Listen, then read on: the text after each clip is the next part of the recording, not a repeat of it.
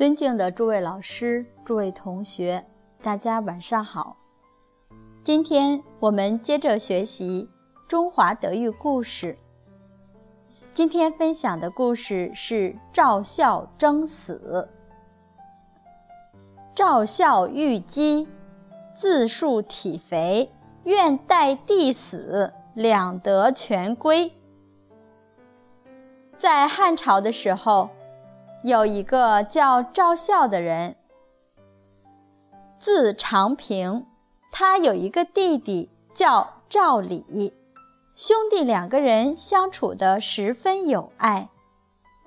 有一年，由于收成不好，粮食减产欠收，饥荒严重，社会治安也很混乱。这一天，空中乌云密布。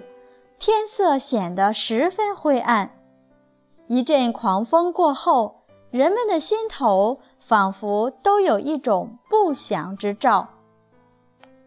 果然，一伙强盗突然占据了宜秋山，开始四处抢掠，百姓们都慌忙逃命。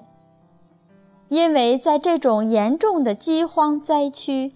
饥饿已经使强盗们失去了理性，甚至连吃人的事情也有所耳闻。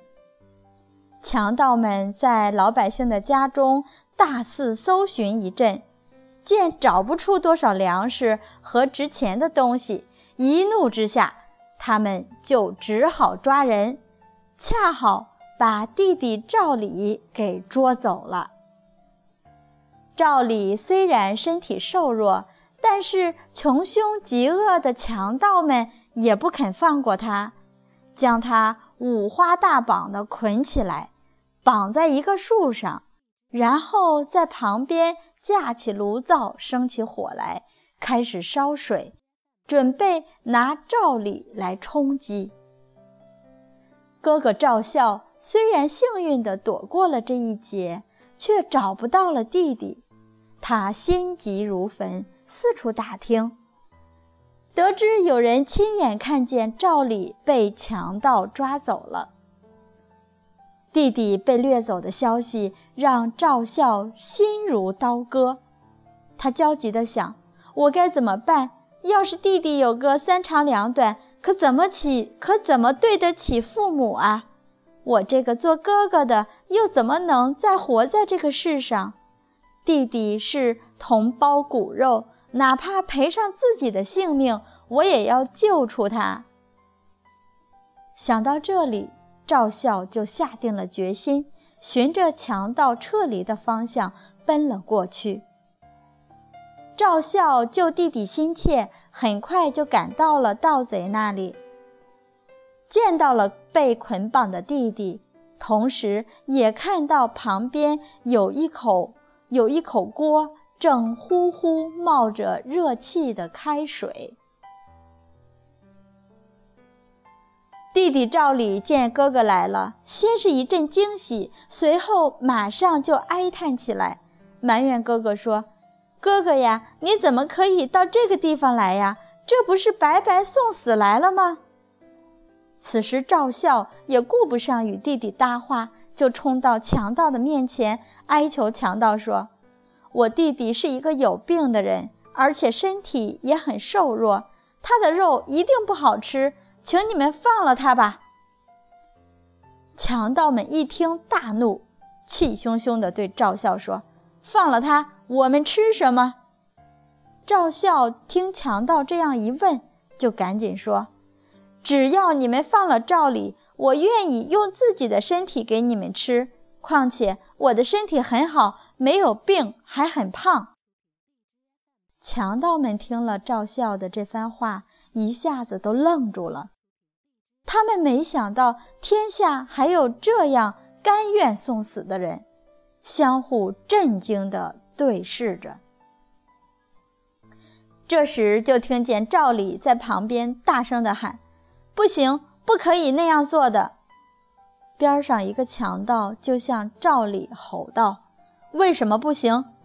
赵李哭着说：“被捉来的是我，被你们吃掉，这是我自己命里注定的。可是哥哥他有什么罪过呀？怎么可以让他去死呢？听罢此言，赵孝连忙扑到弟弟面前，兄弟相拥在一起，互相要劝对方要让自己去死。情急之下，已是泣不成声。这些无恶不作的强盗们听着兄弟互相争死的话语，望着手足之间舍身相救的场面，被深深震慑住了。他们那尖封已久的恻隐之心，被这人间真情真意的感人场面唤醒了，也都不仅淌下了热泪。旋即，他们放走了兄弟两人。后来，这件事辗转传到了皇帝那里。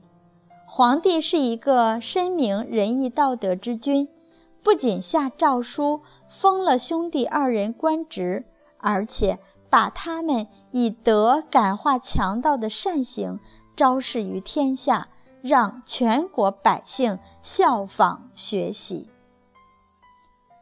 俗话说：“兄弟如手足。”回想当时的险境，赵氏兄弟能够首先顾及对方的安危，丝毫不顾个人的凶险，足见他们的心中已深深明白，自己的身体与弟兄的身体都是父母身体的一部分，同气连枝，同体相生。放眼世界。万物虽有类聚群群分，实则如兄弟一样，互相之间休戚相关，同体相生。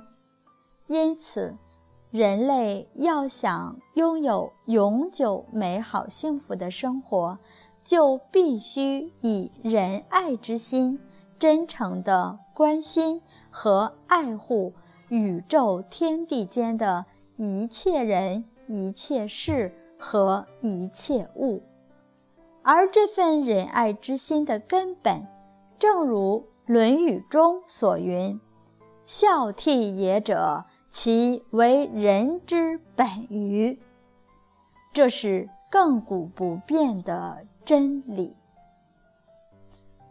好，今天的故事就为大家分享到这里，感恩大家耐心聆听。